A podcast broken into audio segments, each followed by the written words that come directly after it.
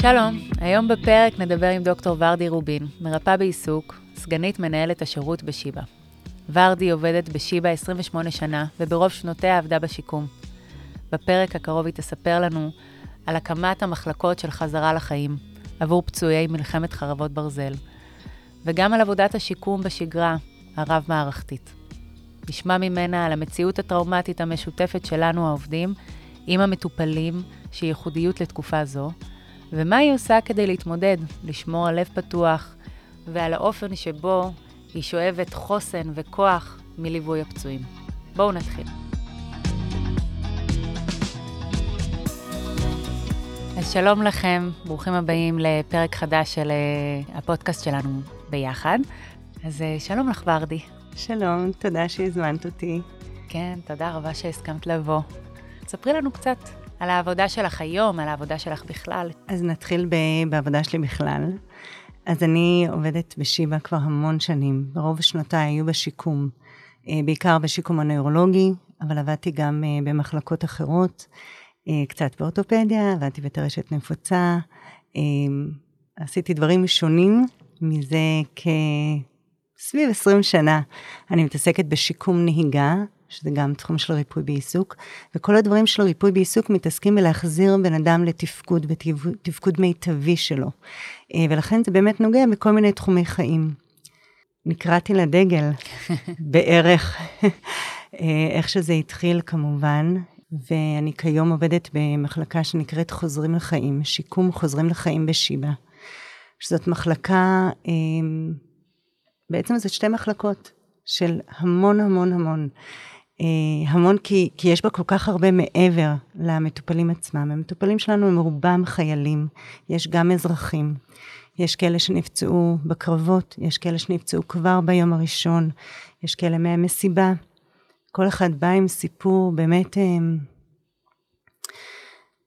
באמת מורכב, אה, וזה נופל גם על, על המחלקה בעצם הוקמה מאפס, אני אתחיל אולי בזה, ש, שלא היה, לפני 7 לאוקטובר זה פשוט לא היה. לא הייתה את המחלקה הזאת. לא הייתה מחלקה כזאת, זה היה בניין שיקום המבוגר, היו שם מחלקות גריאטריות.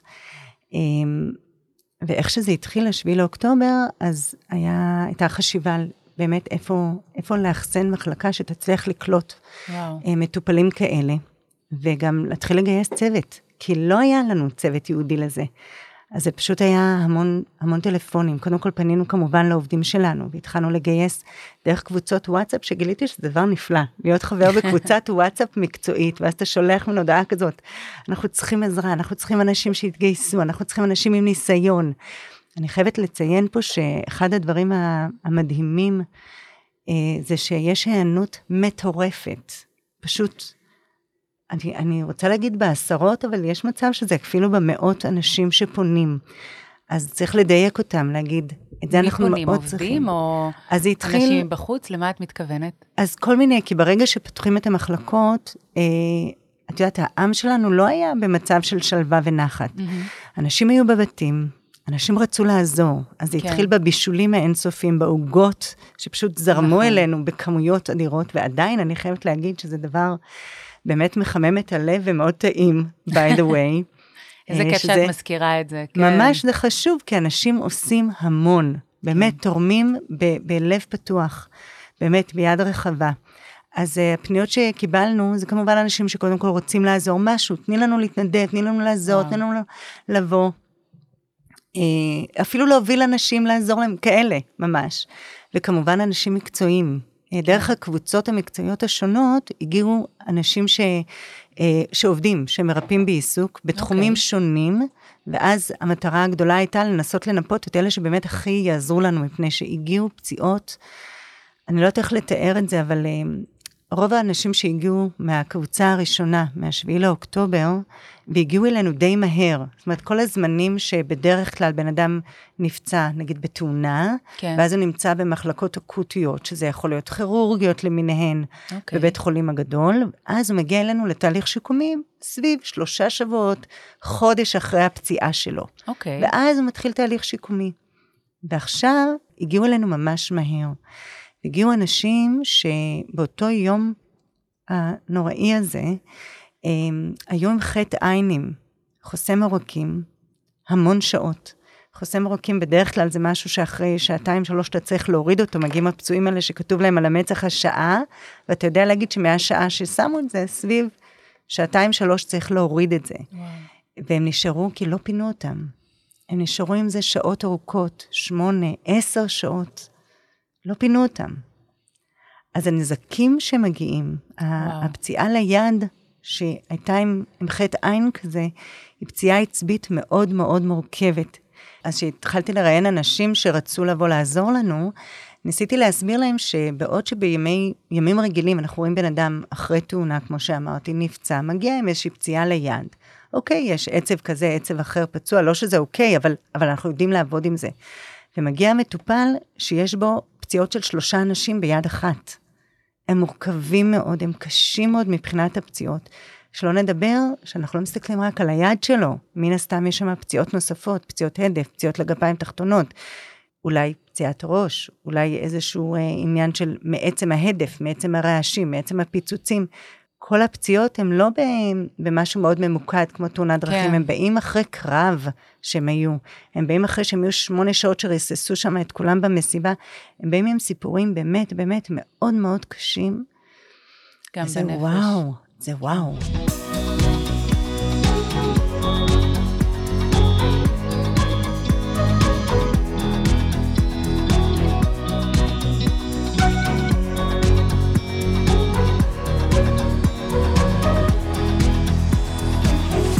וואו, צללנו מיד לתוך המלחמה. הארדקור. Uh, כן, מההיכרות ישר לתוך ההארדקור.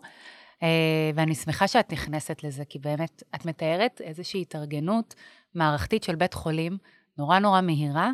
נכון, יש איזו אדפטציה נורא מהירה שהבית חולים עשה, כדי להתאים את עצמו למה שקורה במציאות, נכון? להקים את המחלקות, להשתמש במתנדבים. המתנדבים גם מגיעים מבפנים, נכון? בטח אה, הרבה אנשים בעצם יצאו מתפקידם. בדיוק, אנשים פשוט עזבו את המקום שבו הם היו, המחלקות עצמן הצטמצמו, ואנחנו פשוט לקחנו אותם לעזור כן. לנו כמה שיותר מהר. אני חייבת רגע לשבח את שיבא. אה, זה פשוט להקים מחלקה מכלום. כן. תוך שלושה ימים, גם במבנה, השיפוץ המטורף שהם עשו שם, במחלקות האלה. תיכנסי לאולמות שלנו, זה אולמות יפים, הציוד חדש, הכל יפה שם, הכל מזמין. הם בנו להם מועדון מהמם לחיילים, הם בנו מרפסת זולה, שאני חושבת שכל מועדון צה"לי בסיסי היה לא כמו בית חולים. מאוד. כן. מטורף מה שהם עשו כן, שם, כן. באמת הייתה התארגנות מסיבית של אנשים, של משאבים, של בנייה, של... הכל, בגלל זה אמרתי, השיקום זה כל כך הרבה יותר מרק הפצועים, כי הפצועים, כל אחד הוא עולם ומלואו, אבל כל אחד בא עם משפחה, וכל אחד בא עם רשת תמיכה. שלא נדבר על צה"ל שעוטף אותם. כן. הם כולם עטופים, זה, זה באמת, אם יש משהו יפה פה להגיע ולהתרשם, זה זה. אז תכניסי אותנו קצת לאיך בעצם מטפלים ב... מה, מה זה שיקום? נכון, שיקום זה בעצם תהליך מאוד ארוך. ואת מדברת על איזה מערכתיות של לוגיסטיקה, נכון? ו- והרבה צוותים uh, בתוך שיבא, אבל גם בשיקום, בעצם הטיפול הוא רב-מערכתי, זה אחד הדברים שמייחדים את השיקום. אז מחלקות שיקום מיוחדות בזה שהן רב-צוותיות. כן. מה זה אומר? זה אומר שבבסיס יש לנו כמובן את המקום הרפואי, שיש לנו צוות רפואי גדול ורופאים מכל מיני, כי יש רופאים שהם השיקומיסטים, יש רופאים נוירולוגים, רופאי כאב, רופאים אורתופדים.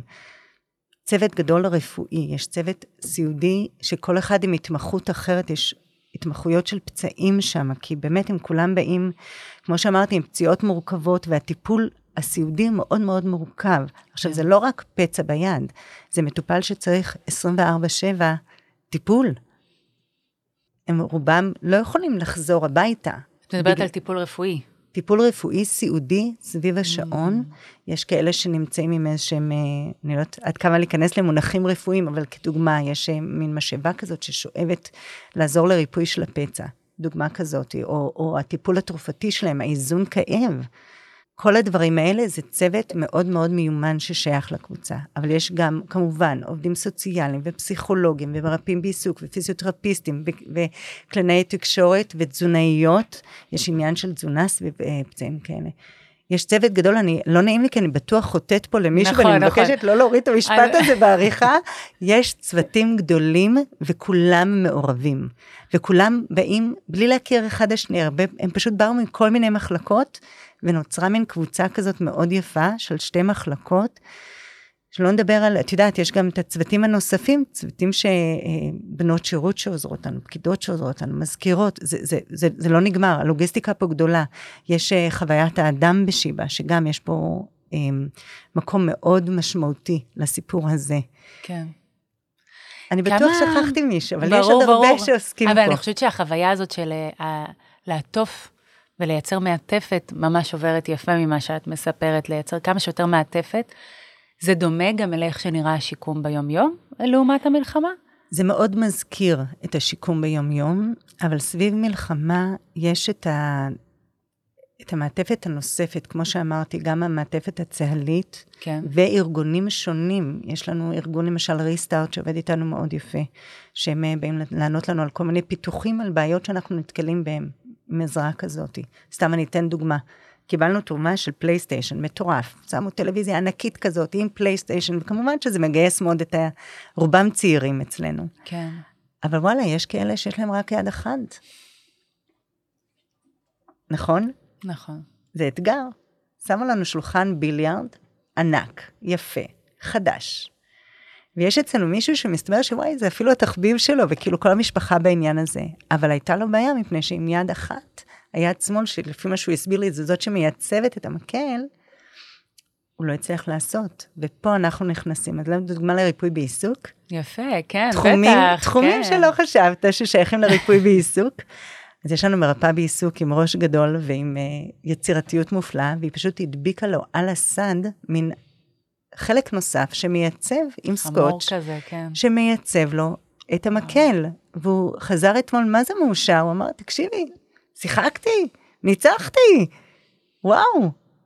זה גם יכול להפוך להיות חלק מתהליך שיקום. אה, מה ל- זה חלק? לש- זה ברור שזה זה. כן. אנחנו רוצים לתת לאנשים האלה את האפשרות לחזור לדברים שהם עשו קודם.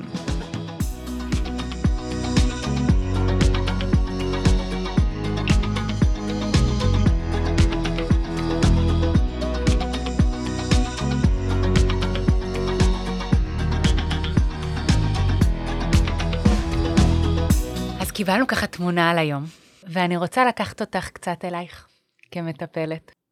אני יכולה לשאול אותך איך את ככה, איפה, איפה השביעי לאוקטובר תפס אותך? אה, בתי הצעירה, יובלי התגייסה ועשתה קורס אה, תצפיתניות, ולמדה את גזרת עזה. היא הייתה מיועדת לעזה. ביום רביעי שלפני זה, היה לנו טקס סיום מרגש, מקסים. שלפני השביעי לאוקטובר. 540 בנות סיימו את הקורס, אה, והיא ירדה, היא ירדה ביום חמישי לעזה ביחד עם החברות שלה. אה, הם עברו בגזרה, אה, גם בבסיסים שלאו דווקא שלהם, הם עברו בכמה אה, מוצבים. פגשה שם חברה מאוד טובה ונתנה לה חיבוק גדול, חברה מהשכבה שלה. והתמיינו, ואז אה, יובל ביקשה לצאת ביום שבת, מפני שהאחיות שלי אמורות להגיע מחו"ל היו יום אה, שבת אחרי זה, והיא מאוד רצה להיות בבית. וממש התעקשו איתה שהיא תישאר. אה, סליחה, שהיא תצא ולא תישאר. אה, היא העירה אותי בשבת בבוקר, היא אמרה לי, אמא, אה, אני בוואטסאפ עם החברות. יואו, סליחה. ממש בסדר.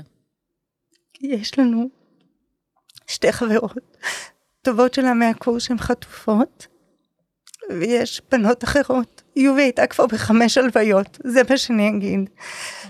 יש לה חבר טוב מהשכבה שנהרג, ויש את uh, רוני שהביא אותה לקבורה, גם מצאו את הגופה שלה. ויש חברות אחרות שהן מהשביעי לאוקטובר. אז uh, חוויה בבית היא כזאת שאנחנו זכינו ביובי, אבל, uh, אבל uh, יש לנו חברים טובים שהבנות שלהם שם. Um, אז באופן האישי, שם זה היה. ניסיתי לחשוב לקראת הרעיון הזה, כן. מה, מה הדימוי שיכול לתאר. אז כמו שהבנת, זה מאוד שברירי. והדימוי שחשבתי עליו זה אולי בועת סבון. כי בעבודה או בכלל, אני חושבת, זה שאני עובדת, זה לא ברור מאליו שאנחנו עובדים, בואי, יש אנשים כן, שלא עובדים נכון. כבר המון זמן. אז אנחנו עובדות, ואנחנו מגיעות לעבודה שהתפקיד שה, שלי הוא לתת. זה, זה מדהים. זו זכות. זאת זכות, אז אני יפה ועגולה ומשמחת אנשים אחרים, אבל בשנייה, כמו שראית, אני יכולה להתפוצץ, בשנייה. זה לא לוקח הרבה. את יושבת מול בחור צעיר, לא יודעת, אין לא יודעת איך להסביר את זה, הם, הם כולם, כל אחד שם, הם מדהימים. הם מיטב הארץ, אני, אני באמת אה, מתפלאה כל הזמן, והם עוברים דברים. אחד הקשיים שיש לנו, כן. ואני מניחה שזה לא רק מרפאות בעיסוק, מן הסתם זה כל מי שמגיע ונוגע באנשים האלה, זה שאתה בתוך דקה, הם סוחפים אותך בתוך הסיפור, אתה לא צריך בכלל לשאול. כן, הם מחפשים את, את באה לגעת ביד, את באה לגעת ברגל מצולקת, את באה לשבת רק לעשות אינטק של, היי, בוא אני אסביר לך מה זה שיקום בתוך דקה, את בתוך הסיפור. וואו. את בתוך הקולות, את בתוך הפיצוצים, והם מספרים, ואת את קודם כל מקשיבה. את צריכה כן. להקשיב, ו, ו, באהבה גדולה, אבל לחשוב שהם עברו את זה, ו, ולא בא לך לשחרר אותם, בא להם להגיד לך, אוקיי, תישארו אצלנו. הכל כן. בסדר, אתם פה מוגנים. כן. אני רוצה לספר שבימים הראשונים אה, עוד היו אזעקות, זאת אומרת, אנחנו עכשיו באיזשהו סוג של אשליה כזאת, ש... כן, זה הפוגונת קטנה. שחוזרים קצת כן. לחופשה, אבל, אה, אבל היו גם אזעקות. ולסחוב ילדה ש, שיש בה חמישה כדורים מהמסיבה, בגופה חמישה כדורים, ולסחוב אותה באזעקה לתוך חדר מוגן, זה... יודעת, את רוצה רק לחבק. מצד שני, את צריכה גם לרוץ לעזור לאנשים אחרים כן. להיכנס לחדר, ולוודא שכולם באמת הבינו שיש אזעקה וצריך להיכנס לתוך החדר הזה. כן. כן. אני, אני רוצה להתייחס לכמה מהדברים שאמרת. קודם כל, תודה ששיתפת אותנו בסיפור אה, האישי שלך. את מעלה פה נקודה נורא חשובה, כי המלחמה הזאת בעצם, כולנו חווים אותה באיזשהו מובן, לא, לא באותה מידה, לא באותה מידת קרבה, אבל כאזרחים, כולנו חלק ממנה. ובמובן הזה יש משהו במה שקורה עכשיו, שהוא מציאות משותפת שלנו עם המטופלים, שלנו, אני אומרת, המסייעים, המטפלים, העובדים בתוך בית החולים וה, והמטופלים שלנו, נורא קרובים בחוויה. יש משהו משותף שעובר על כולנו, איזושהי טראומה קולקטיבית, איזושהי חשיפה מאוד מאוד גדולה לרוע ולאיום מאוד מאוד גדול שכולנו שותפים אליו. ובמובן הזה, זה יחסית שונה מהיום-יום אה, בשבילנו כמטפלים. זו מהות השינוי. מישהי שאלה כן. אותי, אז מה ההבדל בין זה לצוק איתן? מה ההבדל כן. בין זה לשלום הגליל? את יודעת, אני באה מנהריה. זה לא אבל, דומה למלחמות אחרות. אבל העניין. הוא שלא היה את השביעי באוקטובר. כן. פשוט לא היה. מלחמה הייתה משהו שקורה מעבר לקווי האויב. כן. נכון, היו פה פיגועים קשים מאוד, וטיפלתי באנשים מהאוטובוסים, טיפלתי בהם. וואו. אבל פה, אני, אני לא רוצה להישמע אה, מתקרבנת, אבל באמת, זה, זו טראומה מאוד גדולה לכולנו. אני רוצה אבל להגיד בהקשר הזה, שבתור אשת טיפול, יש פה איזשהו אה, קושי שאת יושבת מול מישהו ואת בא לך להגיד לו, אני מבינה אותך, או שאני כן. גם בטראומה. איזה זכות יש לי? כן. הוא היה שם, הוא חווה את זה, את התופת, הוא חזר מהגיהנום. באמת, ככה אני מרגישה. הם היו שם, אין לי זכות, אני יכולה רק להקשיב ולחבק, ו... ולתת לו את הראייה של מה קדימה. כי זה, זה מה שעושים בשיקום, אנחנו מסתכלים קדימה. אנחנו מסתכלים על מה אנחנו יכולים לקחת ממה שיש עכשיו ולצמוח מפה. אמ, וזה אתגר. זה אתגר. זה אתגר, כי, כי גם הפציעות, כמו שאמרתי, הן מורכבות, ווואלה, אנחנו לא תמיד יודעים לאן זה יגיע כמו שהיו הפציעות לפני זה. זה לא אותו דבר. קצת כמו הקורונה, שכאילו לא ידענו להגיד לאנשים, כן, זה עובר, זה לא עובר, יש שרידים, כן. אין שרידים, לא כל כך ידענו. אז גם בפציעות פה לפעמים, הן מורכבות מאוד, והן אמנם בשיקום, ומישהי מה...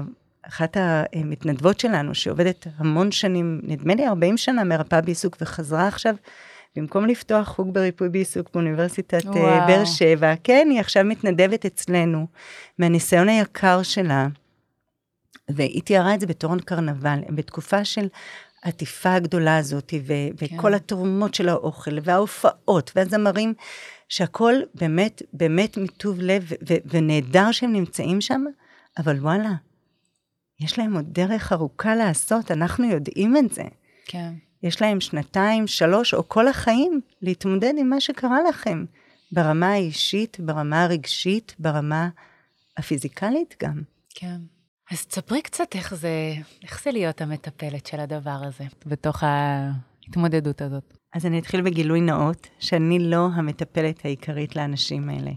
אה, יש לנו צוות מדהים שהתגייס, ואני לא אכנס לשמות, כי בטוח אני אשכח מי שאני רק אמסור מפה את אהבתי ותודתי והערצתי למקצועיות המדהימה שלהם ולהתגייסות שלהם. אה, כי כמו שאמרתי, הם באמת נאספו ממחלקות שונות, והן נותנות את הלב, את הנשמה ובעיקר את המקצועיות שלהן. כן.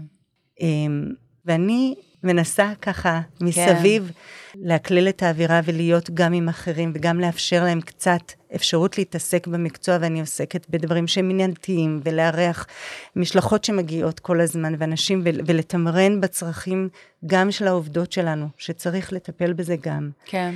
אמ, ואני פוגשת את האנשים כאילו לידם, ליד הטיפול שלהם, וזה באמת מורכב, כי הרבה מהם מלמדים אותנו איך להתמודד. את אומרת, הסיפורים שלהם מחזקים אותך, כלומר, נכון, ההתמודדות לא הסיפור, שלהם. כמו איך שהם בדיוק, איך כן. שהם מתייחסים לזה, ואיך שהם, מה הם מביאים איתם, ומה המשפחות מביאות.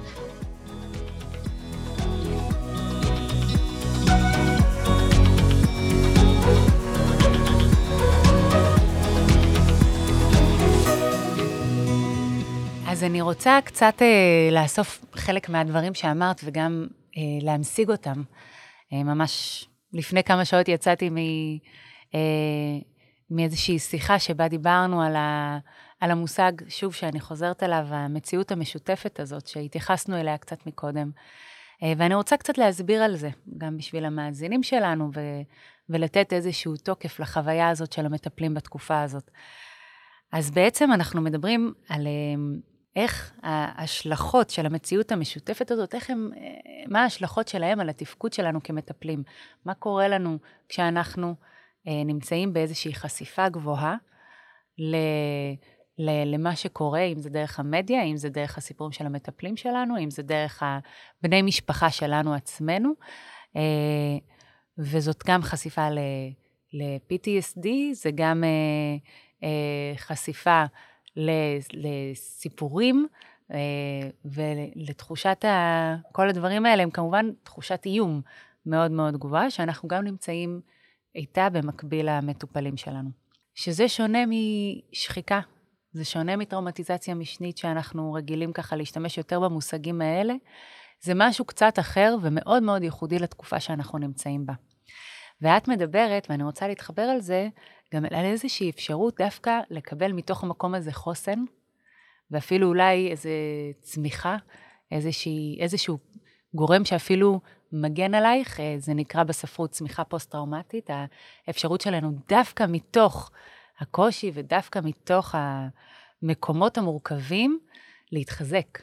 אה, שזה, בוא נגיד, זה, זה פוטנציאל שתמיד קיים בתוך משברים. אה, ואת, אני חושבת, ככה זרקת כל מיני רמזים לדבר הזה בתוך אה, מה שסיפרת.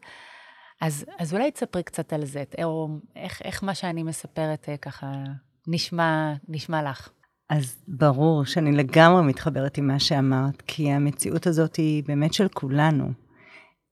ואחד ה... באמת ה... האתגרים, אני אקרא לזה, זה לדעת להגיע בתור הבועת סבון שדיברתי עליה מקודם, אסופה, ונמצאת שם ומכילה ויפה ומאירה לאחרים, אה, אבל לשמוע גם דברים ש, שאת יודעת שאת גם נמצאת בסוג של, אה, לא יודעת להגיד שפוסט-טראומה, אבל כן, כולנו באופן ברור, לאומי כן. נמצאים שם, אה, ולדעת אבל שלנו יש את הסיפור הקולקטיבי, ולכל אחד מהם יש באמת סיפור הרבה הרבה הרבה יותר חזק. הם ממש היו שם. הם כן. בגופם, בגופם אה, ספגו את זה, ממש תרתי משמע.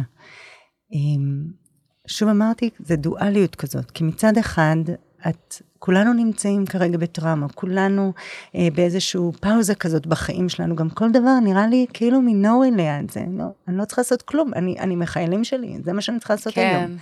כל דבר אחר, מה, שטויות, נוכחות, באמת, יעבור חודש, לא נורא. דיברת קודם על השעות עבודה שלך, כשלפני שהקלטנו, סיפרת לי קצת. נכון, לא נורא, אז, אז כל דבר זה ממש דבר שולי ופעוט. פעם הייתי יוצאת כל הזמן לקניות, הייתי... מה אני צריכה עכשיו? אני באה לעבודה, אני צריכה את החיילים שלי, אני צריכה לעשות טוב ולהועיל, ולראות שהם מתקדמים, ולדאוג להם, ולדאוג למשפחה. אז הכל ביחד. זה עניין של גבולות. איפה אתה שם את הגבול, עד כמה אתה משתף, עד כמה אתה שומע, עד כמה אתה מכיל, עד כמה אתה נותן לשני להשמיע. לכל אחת מאיתנו יש את הגבולות קצת שונים בעניין הזה. נכון. אה, וכדמויות מטפלות, אנחנו פשוט לומדות לעשות איך, שאנחנו, איך שנוח לנו. לעתים הגבול הזה קצת נפרץ. אה, אני חושבת שפה אולי נכנס קצת הניסיון, ששאלת אותי ככה לפני זה שדיברנו, על הניסיון של ה... שנים בעבודה, איפה הוא מתבטא, הוא כן. יתבטא בדיוק שם. בכל אחת בגבול שהיא מוצאת, באיך אני יודעת אה, מתי או איך להתחמק ממידע שלא נוח לי איתו כרגע. אוקיי. Okay. מדברים שהם מעלים ופתאום מציפים יותר מדי. איך אני ככה באלגנטיות זורמת למשהו קצת כן. בצד. איך אני יודעת לשתף את הצוותים האחרים, כי כמו שאמרתי מקודם, בשיקום אנחנו עובדים כולם ביחד. כן. אז אה, כן, להגיד שאני יודעת לעשות את זה, אנחנו עכשיו בזה. נעשה שיחה עוד חצי שנה, נדבר.